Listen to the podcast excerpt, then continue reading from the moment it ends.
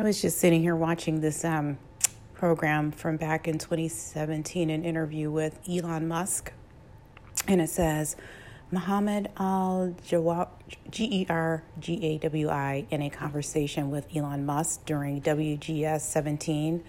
And it has like two and a half million views, and it was published back on February the 15th, 2017. And so I'm gonna rewatch it because something caught my attention like three quarters in, and I'm like, oh, okay, now I'm gonna have to go back and listen to the whole thing. But, um, you know, I was kind of listening to what Elon Musk was saying, and I was like, you know, it's so interesting because people who know their industry so well, like you know your particular either industry or expertise, both combined, you know it so well, you feel like you're able to see things that other people may not be able to see, probably don't see, in a lot of cases don't see. And so Elon Musk was talking about, excuse me, AI. And this is one interview. I've heard him talk about, you know, AI before, and I actually wrote an article myself called The Threat of AI. But I think that in in talking about it here, you know, the thought occurred to me, I was like, you know, a lot of people when they think AI, they see robots. You know, that's their concept of AI, like like a thing that's going to replace humans. But you know, interestingly enough, my concept of AI is so different from that. And based upon this interview that he's giving, I'm like, see, I think a lot of people don't realize that in order for that robot to even be visible, like it, that you you see a robot, but at the core of the, that robot are like formulas, rules, you know, algorithms. There are there's coding at the core of that existence of that robot. so it was like there was a whole bunch of other steps that needed to occur before we get to the place that we have Siri or Alexa or robot or AI. I mean, there's a lot of steps in between there. And it kind of prompted me to think about like stuff that I see going on in like telecom. You know, especially when you get down to like the network level, like, you know, in terms of like the types of decisions that need to happen in order for traffic to even pass. In, in order for you pick up your phone, you call someone, and they pick up on the other end. And I know it seems instantaneous and seamless. Yes, it's supposed to look that way. But then, like, I've been on the other side of that for so long. I'm like, wait, but there's so many other things that need to happen before you have this, you know, seamless, instantaneous conversation. And so I, that's the intersection that I work at. I work at, well, it first starts with a contract. like, before any traffic is moving from point A to B, in this world that we live in, it begins with a contract. And then it's like there's a contract and a negotiation and there's discussions and there's a whole bunch of other decisions that have to take place before like a handshake can occur between like this company, point A, and this company, point B, before any there can be any exchange of anything, minutes, time, you know, anything like that. There has to be a signed contract. So that's kind of like the beginning point. And then there's, I mean, there's a ton of other steps involved too. But you even have to do things like in order to make sure that the traffic can actually pass, you have to make sure that the allowable codes, like whatever the codes are, like at the FCC level or like the like the why not even FCC? Let's just say at the at the at the um, standards level, like you know, like the industry protocol level and stuff. Like in order for that call to be able to go from point A to B, there's additional stuff that needs to happen at you can best be described as like the coding level, because you know I know telecom and technology sounds complicated, but I mean, at the end of that, whatever complicated analysis, there has to be an answer. like, you know, the, the machines are not interpreting anything. It's either yes, no, true, false, zero, one. Can this traffic pass or not? It's that that's the only choice.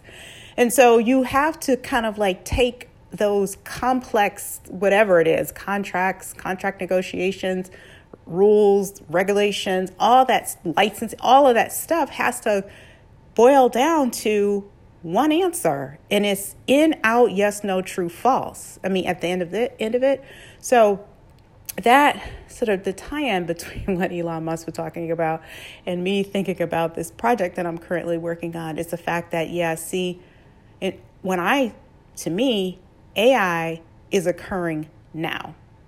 Like the rules for ai are bit, being written now.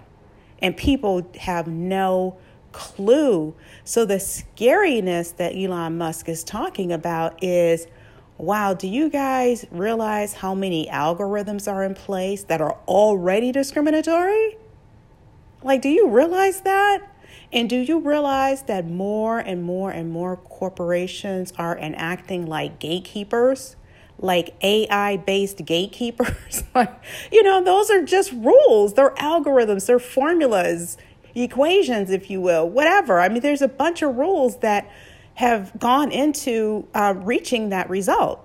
for that result to even be apparent to you, for it to be visible, or for it to be manifested in any kind of way, there has to be some rules at the base of it. So, anyway, so that's the kind of stuff that I witnessed too, like in my work in telecom because there's there's stuff going on right now that is so impactful.